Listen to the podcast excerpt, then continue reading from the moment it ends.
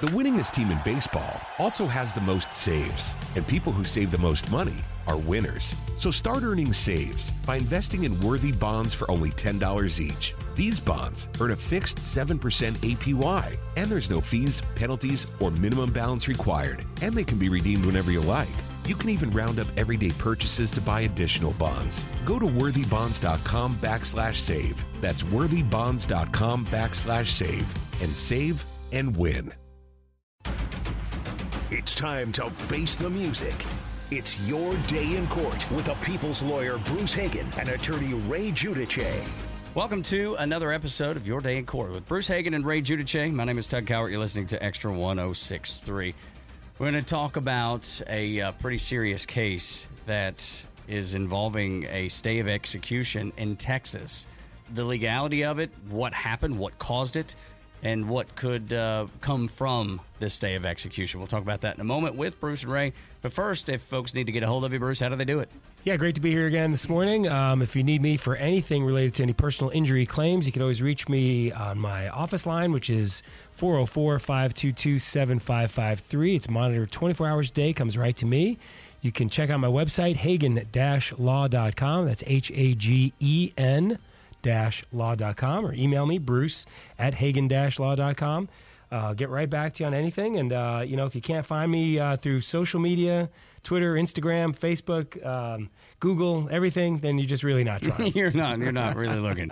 what about you, Rick? Hey, you know what I love about Saturday mornings is right about now, family members, loved ones are calling me on my cell, 404 964 4185, and say, hey, daddy's in the Alpharetta lockup. Or, Uh-oh my key employee is down there in uh, Augusta or Savannah. Do you know somebody? Because of the fr- what we used to call the Friday night fights when I was a prosecutor, right? Or the uh, liquored up or whatever it is, the activities that we're all doing again. And uh, I ask everybody to be really careful. Law enforcement is back out. Um, they've got, they don't have a quota, but they've got to make some cases. Yeah, yeah. when it's uh, Friday payday. Uh, then Saturday the becomes Ray's Saturday, Saturday, Saturday payday. I get it. So this story I want to get into is, I mean, anytime you're talking about capital punishment, it's a, a, serious story. The Supreme Court halted an execution of a man in Texas who was convicted of a 2004 murder at a Corpus Christi convenience store. The crux of the situation is that he asked for a pastor to be able to come in, hold his hand uh, as he was given the lethal injection and he was denied that. So this stay of execution happened from the Supreme Court. Why did it happen that way? Because I, it seems obvious to me that I don't know. I maybe I'm a a guy that has a tender heart, but I, I think a man that's dying should be able to have someone that, that is of his faith stand there with him if they're willing to do that. Well, a couple things. Let's start off with for the squeamish or those against capital punishment, and that's fair. Uh, it seems like Mr. Ramirez really did stab the convenience store clerk 37 times, okay? Yeah. There doesn't seem to be any alibi or right. DNA that we don't know who did it. So right. uh, in Texas, that's a death penalty case. He was convicted at trial. He's worked his ways up through the appeals. And now, on the eve of his execution, his attorneys filed an emergency stay to the United States Supreme Court, which has allowed the states and the federal government to uh, use the death penalty, although I think President Biden has now put a stop on the federal use of the death penalty, if that's my understanding, um, and has sort of left it to the states to do it 50 possible different ways. Uh, with the with the about the one limitation of cruel and unusual punishment or arbitrary punishment, capricious punishment, which is a never-ending, evolving definition. So in these cases involving ministers, the courts amongst the states and the Supreme Court has a little bit been all over the board on this. Uh, partly because I think the Supreme Court's attitude is to the states, we let you do it, but we're not going to run it. It's mm-hmm. your deal. Try to do it right with the overall picture of capricious, arbitrary, and cruel and unusual. Yeah, and in this particular case, you know, the the challenge and, and the Supreme Court's intervention here has nothing to do with the underlying conviction, the crime itself, the trial. You know, uh, presumably all of those aspects have been thoroughly challenged already. Um, you know, this is one of the reasons. You know, it, it's interesting. Uh, you talk to people about their feelings on death penalty, and people are all over the place on No it. doubt. I, I fall on the side where I'm against it, just because, well, for several reasons, but partly because I've seen the power of a lie in our judicial system and just how far that can go. But I heard had one person tell me, even just recently, just that it's so expensive to execute somebody because by the time you run through all of these appeals that that even the cost which we know it's expensive to house and feed a prisoner for the duration of their life if you give somebody life imprisonment um, that's less expensive than the cost of dealing with, you know, however many up and down appeals through the Supreme Court, uh, through the state Supreme Courts. Uh, that that it's a cost issue for them. And I thought, well, that's interesting because you'd think that, you know, even after 15 years of of appeals, at some point you're terminating the life and terminating the case entirely, and that's going to be less costly than feeding somebody and housing them for for 50 years, providing medical care. But but here the sole issue is just you know in the manner of execution that if if you're uh, not so much um, having cruel and unusual punishment in the manner of carrying out the execution, but that you're denying this person their First Amendment rights um, because he can't express and practice his religion the way he would like to practice his religion, having a preacher there to lay hands on him uh, as he's dying. Um, you know, whether or not that's something that the state has violated, the court hasn't said. They just said that we need to look closer here because it very well may be an infringement on a different constitutional right. Yeah, and the court has said that uh, you can have a person of faith or your faith leader, minister, rabbi, imam, in the in the death chambers with you, pray with you beforehand. This case challenges Ramirez has gone a next another step through his counsel. I want him to touch me and hold me while I'm dying. Now, I'm not going to criticize that. Uh, uh, and, and that's maybe a part of his faith is the laying of hands. I, I like the term that you used because that is important to certain certain faiths, and and I, I respect that. Now the jail comes back and says, "Hey, you know what? We got some security issues here. Uh, we're putting a convicted murderer to death. We've got people marching out in front of the jail with signs. We've got witnesses from the media. We've got this guy, Pastor Jones, that we don't know, and he's come in and we've frisked him and patted him down and went through the metal detector. But this is actually a, a- a medical procedure. We're going to put some fluids in his veins, I guess, and kill him. Uh, and we don't want physicality going on while we're doing this. Suppose he, um, the, the guy was convicted, said, Well, my church, uh, my personal religion involves worship of Pamela Anderson. Yeah. And uh, Right. I want Pamela Anderson there in the room to lay hands on me uh, before I, I Or pass on snake things and- handlers or something. or whatever, you know. Um, you, you can't tell somebody how to practice religion either, right? And, uh, and what that entails. So it really is a balancing act here. And, that, and that's something that the courts do frequently when, when looking at competing constitutional rights.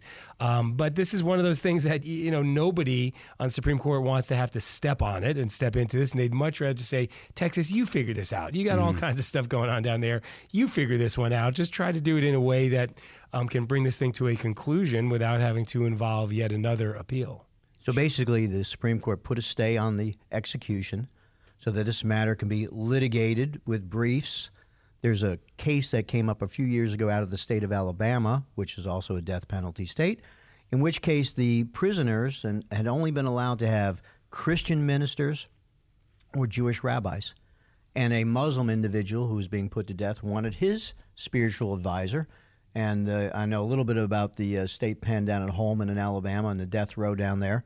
And they w- wouldn't allow it to happen. And the Supreme Court says, no, no, that's not Yeah, fair. right. That's- that's either all in or not in. But how do you far do you go? I mean, as Bruce says, I mean, we, we all pay tribute and respect what we consider to be the world religions, uh, Muslim and, Right. and, and, and Christianity Buddhist and and Christianity Judaism. and Judaism and course. probably a few more. Well, well maybe we look at it like uh, college football and just go with the Power Five of religions. you know? and if you're not in the Power Five, we're not going to accommodate don't you in in, in death penalty. Yeah, But- but, but you say that in jest, but that, that may be something that they could Well, they could, could but again, let's, take a and, look and I, at. d- I'm not going. I, I'm going to try not to insult anybody's faith here. It was not my intention.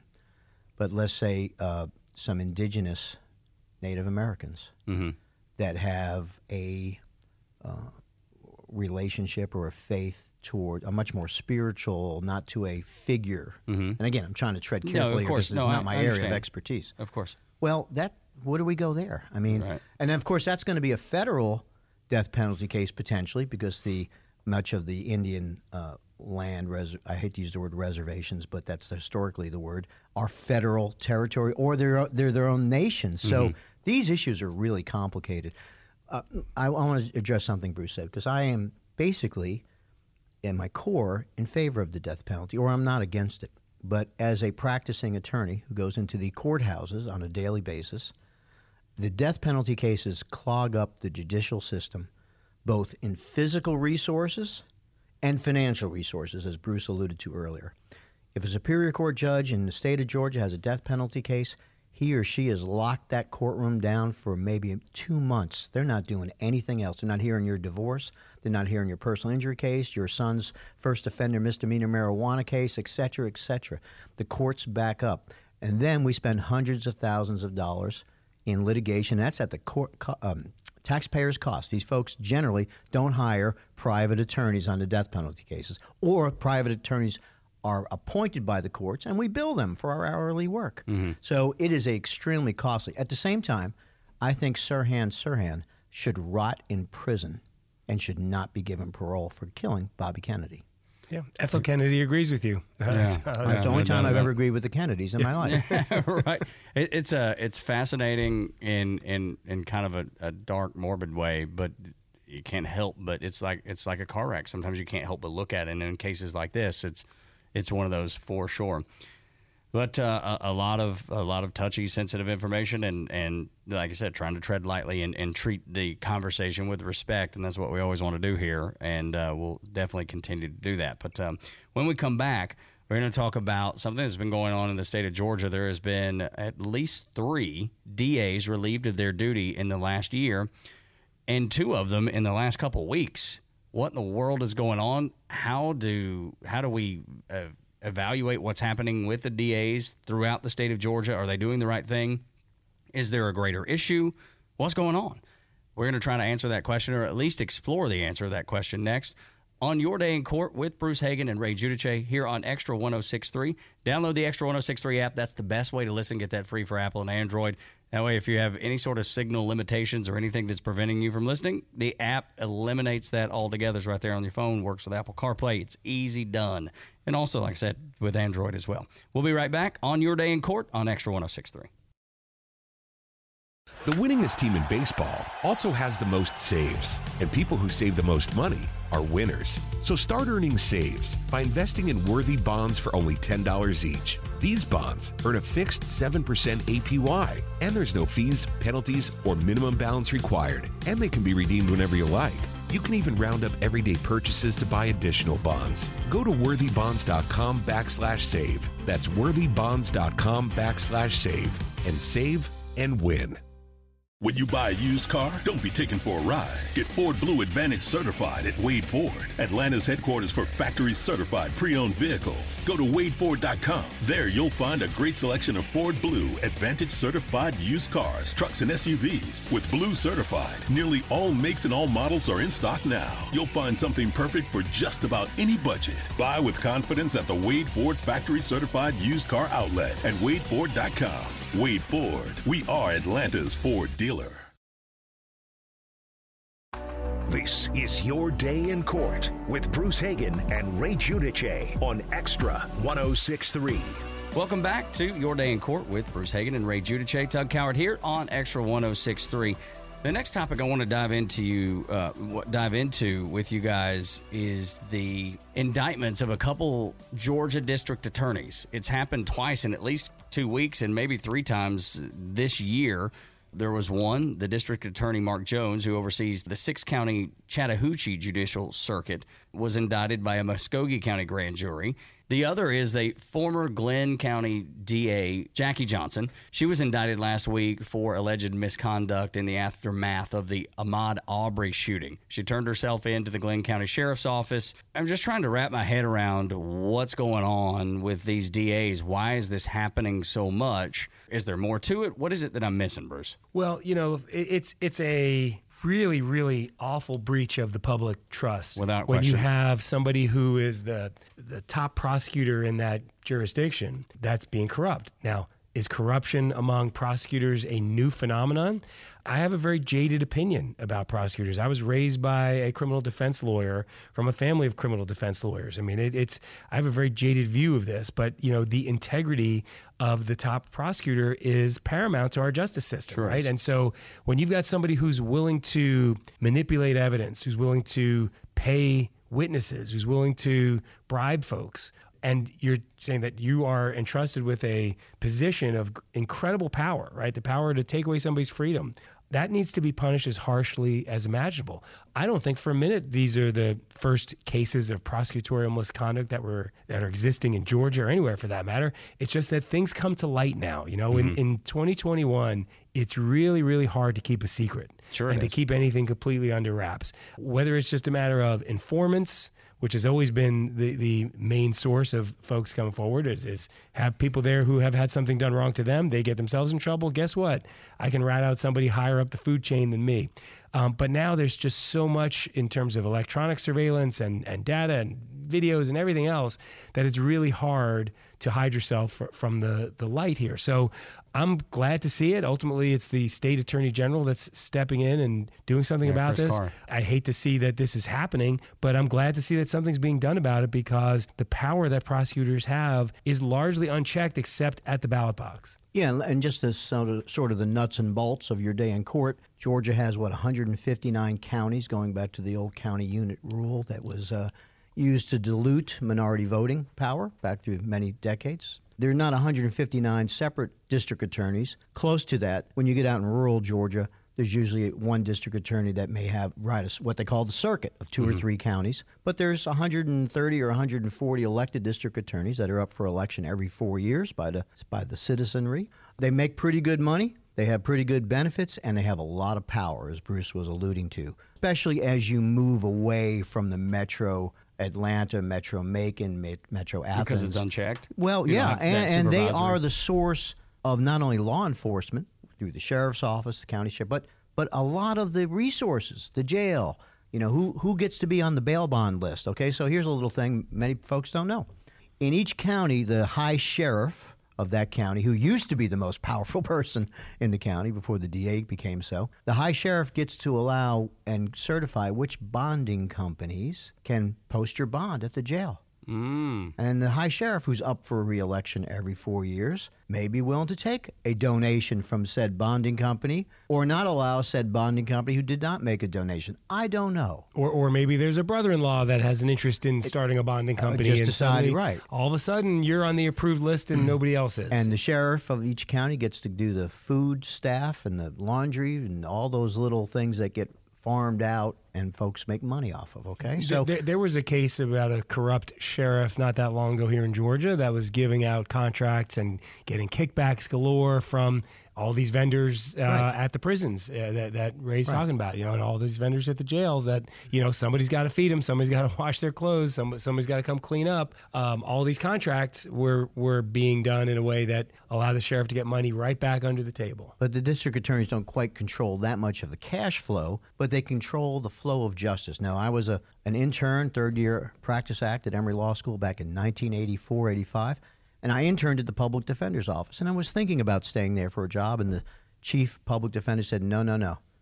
An honest prosecutor can do more justice than the best public defender." And that's because of the discretion that's involved in what to prosecute, what to charge someone with, are there diversionary programs? Are there ways to give people a second chance? Or, quite frankly, is there enough evidence for at least the, the level of probable cause needed for a warrant, a grand jury indictment, and a conviction beyond a reasonable doubt in front of a jury or judge?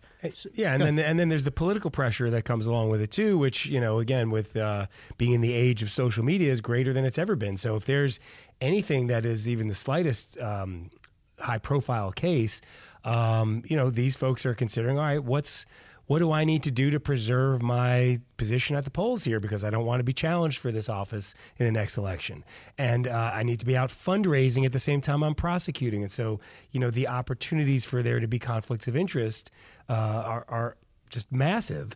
Um, so it, it's a very um, challenging spot. Look, out of, out of the 169 counties and the many prosecutors we have, I, I'm I, I'm a believer that most of them, the vast majority of them, Dedicated are honorable and dedicated, yeah, and, and and are doing the job to the best of their ability. But I've seen firsthand instances where there's either ample evidence to prosecute, and for some unknown apparent reason, the case is not going forward. I've seen cases where there's no basis to prosecute. This is a case that's never going anywhere, and um, district attorneys sitting on these charges for years while the um, criminally charged defendant just twists in the wind.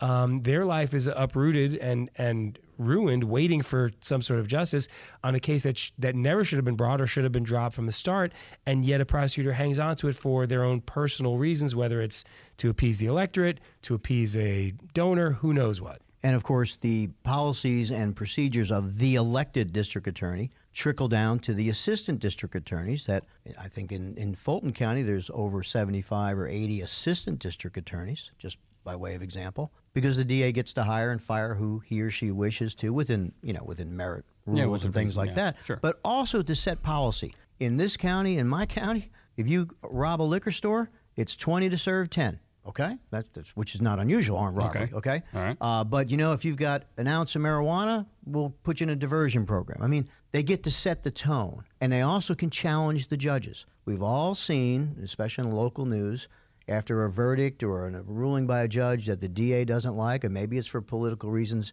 You haven't seen the DA on the case until that day, and now he or she is standing in front of the courthouse steps with a blue suit on and an American flag pin on, railing against the soft judges and the, the liberal judges or the judge that doesn't know the Or law. yeah. And then, of course, you know, it's off to the chicken dinner to raise some money for the next for the next campaign. So Bruce is right. There's a political aspect to this. They're good jobs. They're career jobs.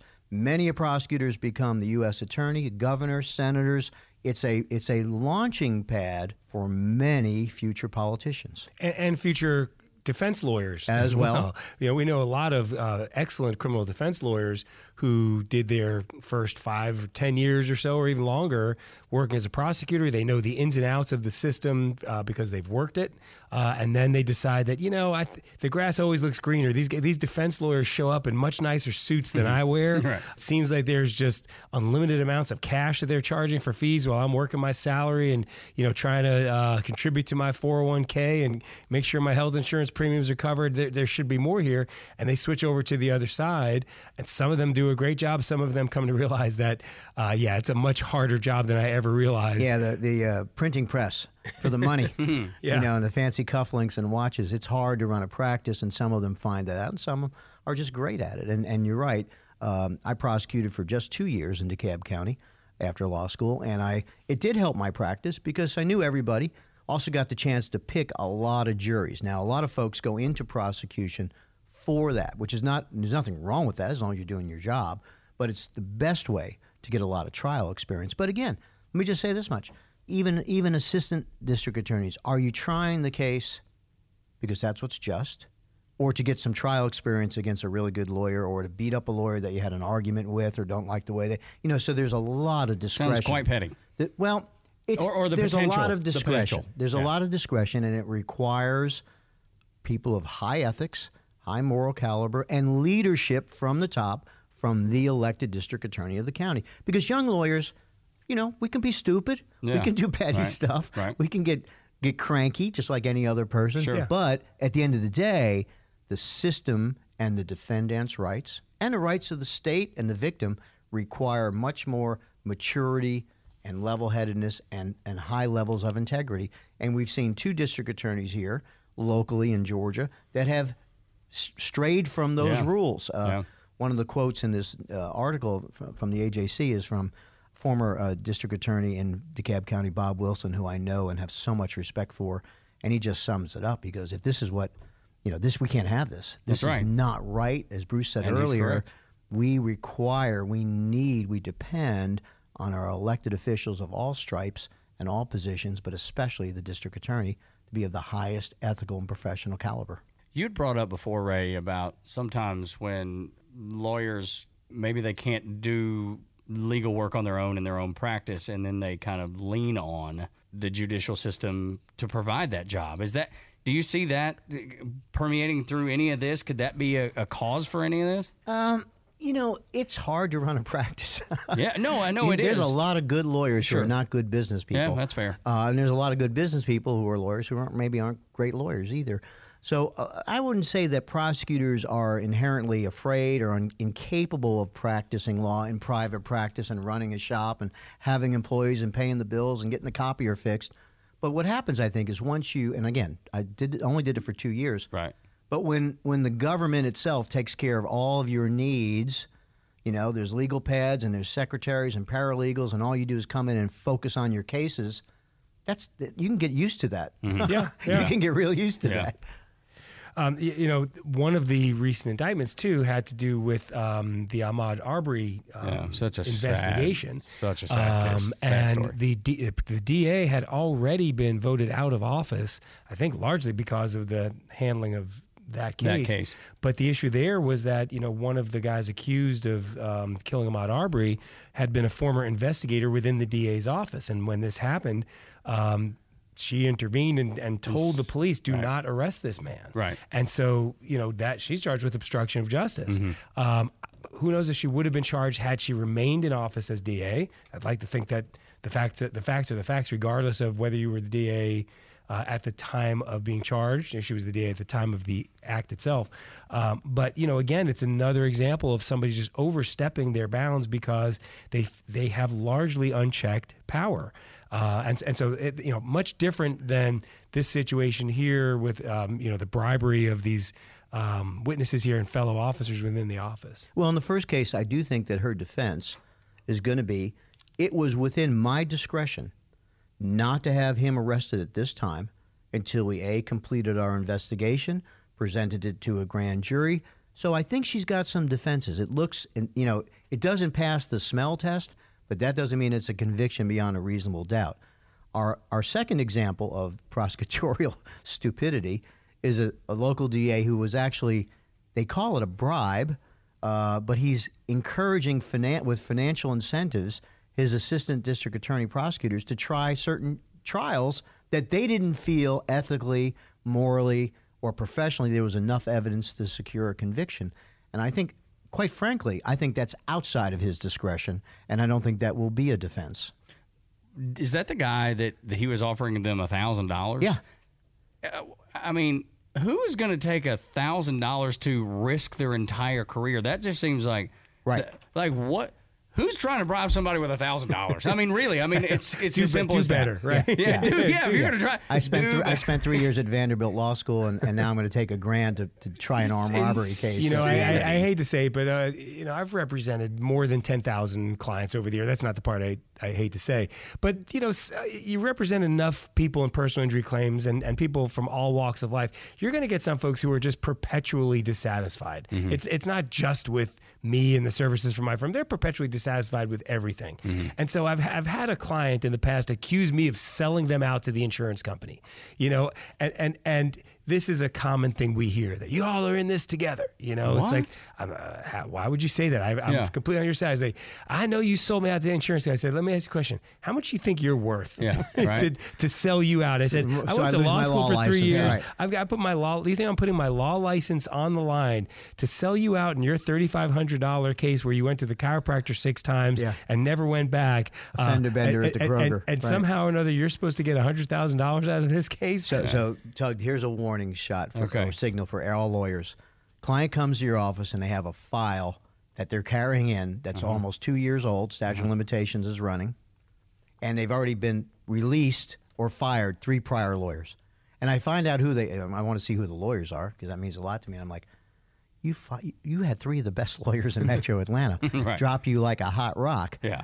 I'm not signing a contract. Yeah, There's the door. you? Besides, you were able to walk in here on your own power, so it's not good enough, Casey. I need you to be rolled in, oxygen, Yeah, something. or I'm So, coming down to the I'll hospital. come to the hospital and Right, see you. exactly. Yeah. Well, that's funny. There, there was a guy um, who was scamming lawyers, um, and uh, he was calling them up and claiming that I'm at Grady Hospital. I've been hit by a truck, Mm-hmm. Tractor a trailer. tractor trailer, or you know, it, it, it was either a Walmart or Coca Cola Coca-Cola. truck, right? Something that would get attention. I, mean, it was- I just I've just had surgery Yeah. because it's emergency surgery, and, I, and I'm in room so and so, and uh, I need you to come down here and talk to me right now. And so one by one, every lawyer in Atlanta that he's calling is coming down there, and and it was typically.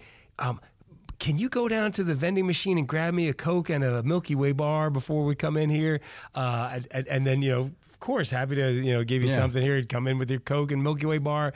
And, and, um, and then it's like, I need uh, $100 I need for the $100. bus to Yeah, to- Yeah, we've all- And, and, and, and th- this person, and, and, you know, look, we lawyers all talk and you come to realize like, this guy's doing it one by one everybody. with everybody. And, and, you know, we're, we're all suckers uh, with, with the same sort of bait. If you're fishing, fishing for a personal injury lawyer, you know, the kind of bait I, I will say that uh, now, now as a baby prosecutor, our office in DeKalb County, we had a, a disincentive program, program of shame. Okay. If you lost a trial as a prosecutor in our office that you should have won by all facts and, and circumstances, you had to have the bottle of shame in your office for the next month. It was an empty body bottle of Riunite wine that you had to keep on your desk and explain to everybody that came to your office for the next month how you earned. and if you lost to a pro se or an intern, you had to have two bottles, oh wow. White a- and red. A pro se means uh, someone who A represents There's- themselves. Okay, Uh, so, okay, so they don't they don't use a lawyer. But you know, it, it, it's you can't lose that to Yeah, that guy. you can, Holy but smoke. but you Okay. know, it's it's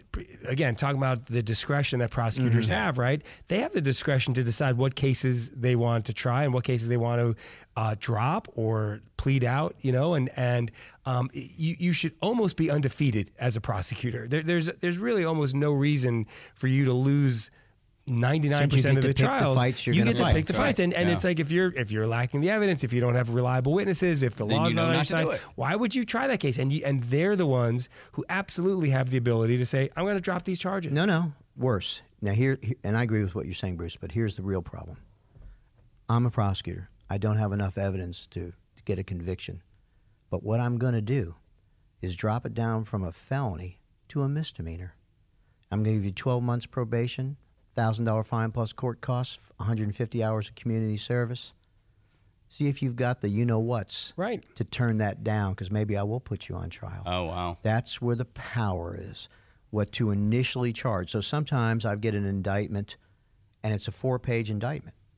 And I know why, because they're trying to, the prosecutor's saying, well, well, maybe we can get you on A, B, and C, but maybe you'll plead to D, E, and F because we're going Right. to work you right. I mean, and again, is that unethical? I don't think so. It's the, it's the, the tools of the trade And the imbalance of power that exists in the system. Right. But if you don't think you can prosecute D, F, and G, then then you should drop it. A- But, and, and but as a that's where the scary part is. Yeah, and as a criminal defense lawyer, you know, we can counsel a client Mm-hmm. and say, look, they're never going to get a conviction on this case. They're not going to get you. We're going to win this case. But if you're wrong, you know, I, you go home at night, and Right, and, and and, and your client doesn't, doesn't. and Yeah. and so you know, you, you can't judge the folks who plead guilty to these lesser charges just to avoid that risk of having their life completely destroyed. It's hard to Uh, walk away from those kind of deals. And what the state is counting on, okay, we'll give you 36 months probation.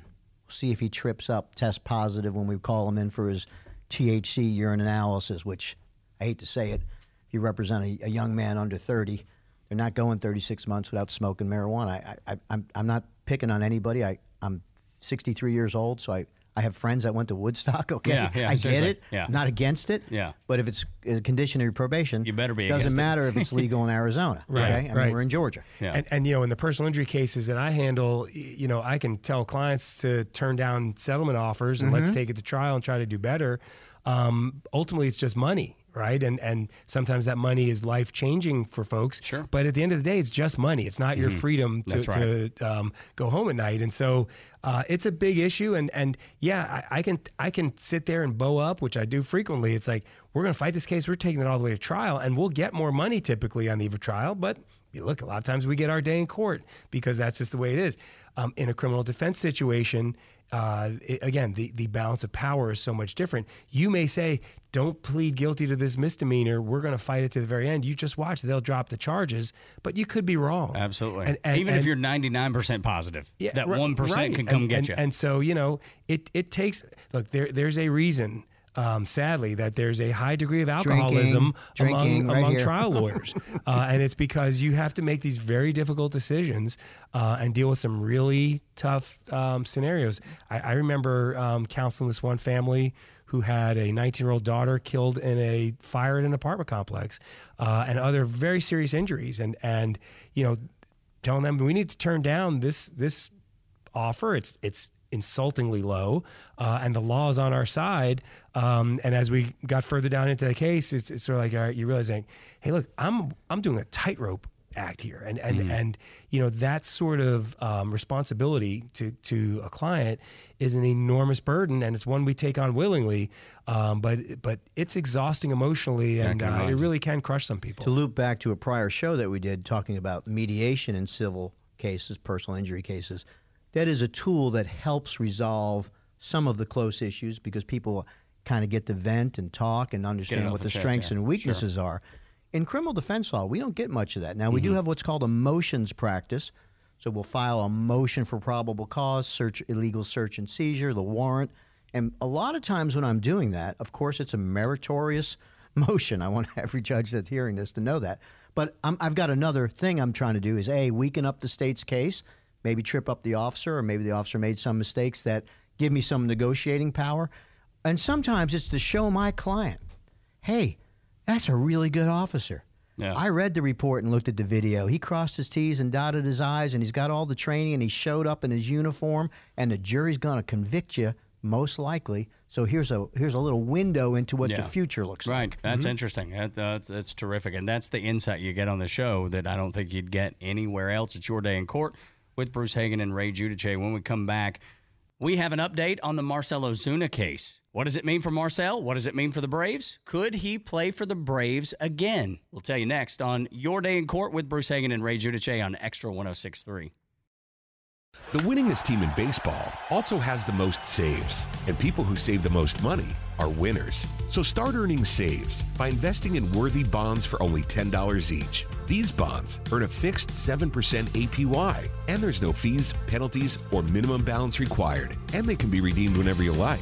You can even round up everyday purchases to buy additional bonds. Go to worthybonds.com backslash save. That's worthybonds.com backslash save and save and win.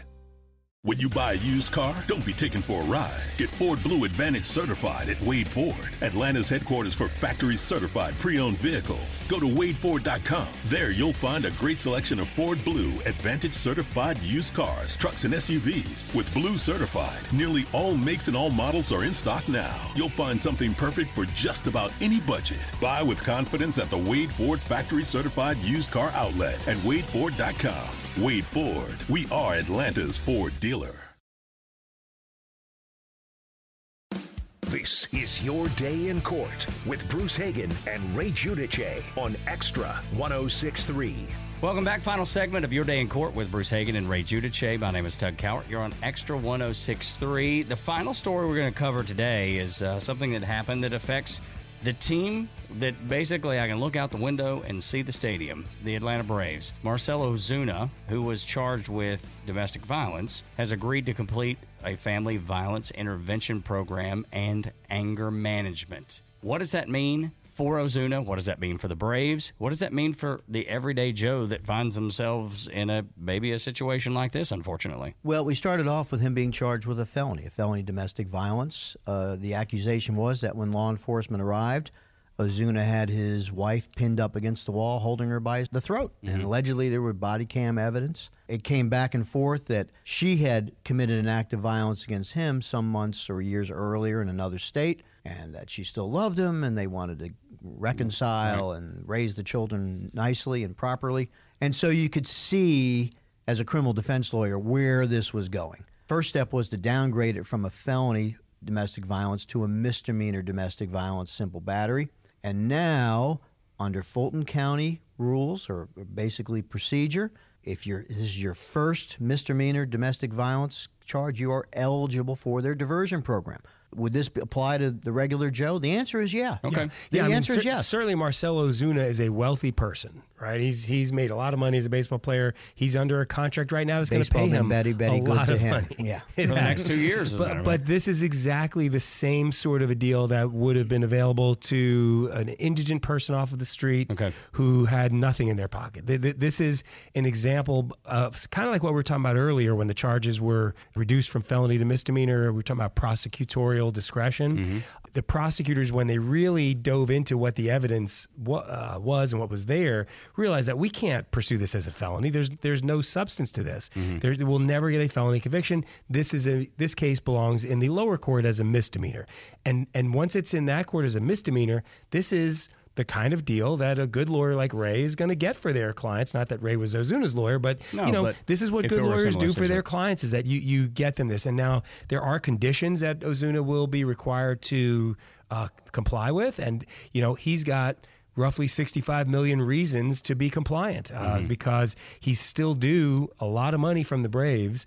And whereas there, you know, had he been convicted or pleaded guilty to these felony charges that he faced initially, there's a very strong likelihood there that the Braves could have voided that contract, said that you know this violates a morals clause under our contract, or we're just we're just not going to pay you and give you the privilege of receiving this money under our contract um, because of your criminal acts. Now he's going to be entitled to receive the money under his contract. I think this clears the path for him to either return to the Atlanta Braves if they want him back. Certainly clears the path for him to return to Major League Baseball because some team will want him back. So the actual impact of this, once he completes the conditions of the sentence, which are the 24-week anger management family violence classes, anger management classes, a psych eval, 200 hours of community service, there's probably some court costs and fines involved, and I'm sure, without even looking at it, that his lawyer, or at least any good lawyer, would have had him starting on these things months ago. This incident allegedly happened in May.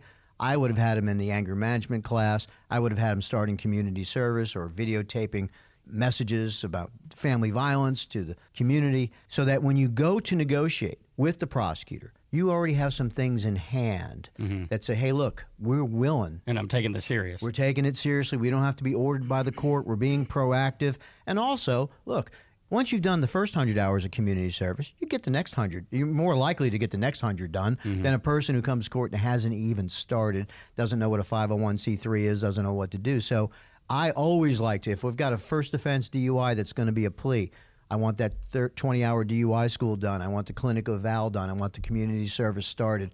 And you'd be surprised. It sounds so simple. Two in 50 cases have done anything before they've come to court. And it frustrates the judges. The probation officers have 300, 400 files.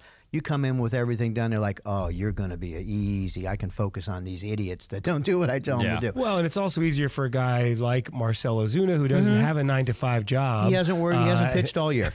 right. He, you know, he's he's not getting dressed and go down to the ballpark. Who knows what he's doing? But he certainly has the time to be compliant with his lawyer's recommendations. That you know, I need you to go down to the recycling center and spend Mm-hmm. Habitat you know, for this- Humanity, this right. day separating the green glass bottles from the clear glass bottles, and get a note at the end of the day to record your hours. And once he gets all this done, and I will say the 200 hours that he's been uh, agreed to do is higher than standard. Just so you know, I, I will That's say that. interesting. It's generally around 50, but okay. I tell him I look my clients yeah, in the eye, just don't as Bruce yeah. said, said, okay, so that's another few Saturdays. Yeah. Get her, get her done. Yeah. You know. And some places will give you two for one hours and uh, things like that. Bruce There- Ixnay on the there- two for there are one. certainly um, Right, places that that are more around. generous uh, than others. Well, they round up. Let's just say that. but round up. but but here's the thing. Here's where it really kind of, as Bruce alluded to, when he successfully completes this, this case is not only closed, it will not be a conviction. Oh wow, He will not have been convicted. This final disposition, not convicted. Possibly the record may even be sealed. Now,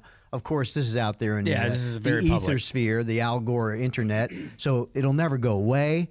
But going back to his contract, Now, let's say the Braves or Major League Baseball tries to invoke a morals clause. He can say, "What? What? I'm not convicted. Go ahead. Don't pay me. I'll see you in court." and this may be one of those where the team and or Major League Baseball might just say, "We're willing to take a chance on this remaining amount of money under your $65 million contract because this stuff matters more to us that we mm-hmm. draw this bright line in the sand that we're not going to tolerate even the slightest appearance of domestic abuse because our commitment to women matters more, Yeah. right?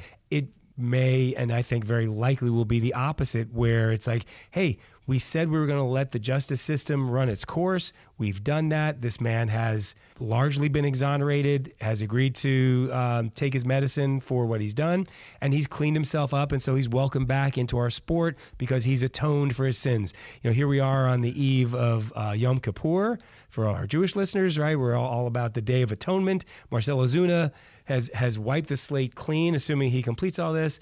And I think he's going to be welcomed back, not just to baseball, but to the Braves, especially if in 2022 we're looking at a designated hitter in the National League, where you've got room now on the roster for Marcell Ozuna and uh, Duvall, and you're going to have 190 home runs in your outfield. Yeah, it'd be interesting because the, I, I agree with you on the Major League Baseball. I'm not so sure on the Braves. Just, I just something I don't know. Well, that's always been their their um, Right. That's kind of their MO. Mode is to we want to be the cleanest organization Yeah. possible. Liberty Media may want nothing to Yeah. do with it. They may That's the get only pressure thing. That's at, right. at a national level from women's groups, and and that and they and they are big enough to say that 65 million. We don't care Yeah, about that. We care more about. I venture to say uh, he will be playing Major League Baseball next year. Maybe not for the Braves, but, somewhere. another organization.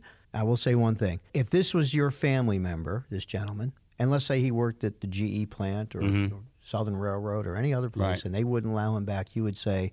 He's atoned for his sins. That's he right. did what the court I asked him to do, and why are you trying to ruin his life? Right. As a very good judge, and a dear friend of mine said one time, uh, when he sentenced people, he would say, "Every priest has a past, and every sinner has a future." I hear, here. And I think that uh, whether you're a person of deep personal faith or not, uh, if he has done what the court system has asked him to do, and again, this is exactly in line, in fact, a little more punishment, and certainly some media shame that, that he's gone through.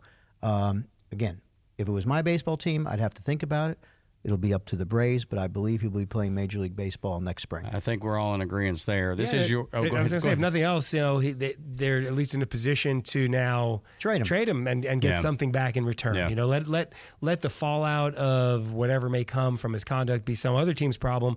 But the Braves are in a position to at least say, all right, we'll take back some young prospects and see what happens. And let's hope that this is the first step to the reconciliation of this family. Yeah, I mean, let's. Yes. let's look at the big picture. There's Yeah, a couple of kids the most- involved here. that's the most important. Um, maybe we can make it better for them. There you go. This is your day in court on Extra 1063. Wrap it up. Quickly, Bruce, folks need to get a hold of you. How do they do it? 404 522 7553. Bruce at hagen law.com. Uh, whatever you need for your personal injury case, if you just have questions or even a recommendation for something that we don't handle, just happy to help with uh, whatever it is our listeners need. We're there 24 7 to respond. And so uh, hope to hear from you. Let us know you're a listener. Yeah, 404 964 4185. That's my cell phone or G I U D I C E. Google it. And there's uh, only two of us, Ray Giudice and Teresa Giudice, and we're not related. That's right. I, and I actually like you. I'm not. I'm not so sure I like her, or or any of those reality star show people. But anyway, this is your day in court. Give these guys a call if you need help. They will give you expert advice. My name is Tug Cowart. Hope you have a great Saturday. This is Extra 1063. The winningest team in baseball also has the most saves, and people who save the most money are winners. So start earning saves by investing in worthy bonds for only $10 each. These bonds earn a fixed 7% APY, and there's no fees, penalties, or minimum balance required, and they can be redeemed whenever you like. You can even round up everyday purchases to buy additional bonds. Go to worthybonds.com backslash save. That's worthybonds.com backslash save and save and win. When you buy a used car, don't be taken for a ride. Get Ford Blue Advantage certified at Wade Ford, Atlanta's headquarters for factory certified pre owned vehicles. Go to WadeFord.com. There you'll find a great selection of Ford Blue Advantage certified used cars, trucks, and SUVs. With Blue certified, nearly all makes and all models are in stock now. You'll find something perfect for just about any budget. Buy with confidence at the Wade Ford factory certified used car outlet at WadeFord.com. Wade Ford, we are Atlanta's Ford dealer. Spring is here and baseball is back. You can't forget the Derby. I love the hats. Do you have yours yet? My hat? I treated myself to a whole outfit. If you want to be able to treat yourself, then you should check out the Nest Savings Account at LGE Community Credit Union, where they want you to reach your savings goals faster. Take it from a pair of 680 The Fan wives. Head to lgeccu.org to find out what makes their team number one in Georgia.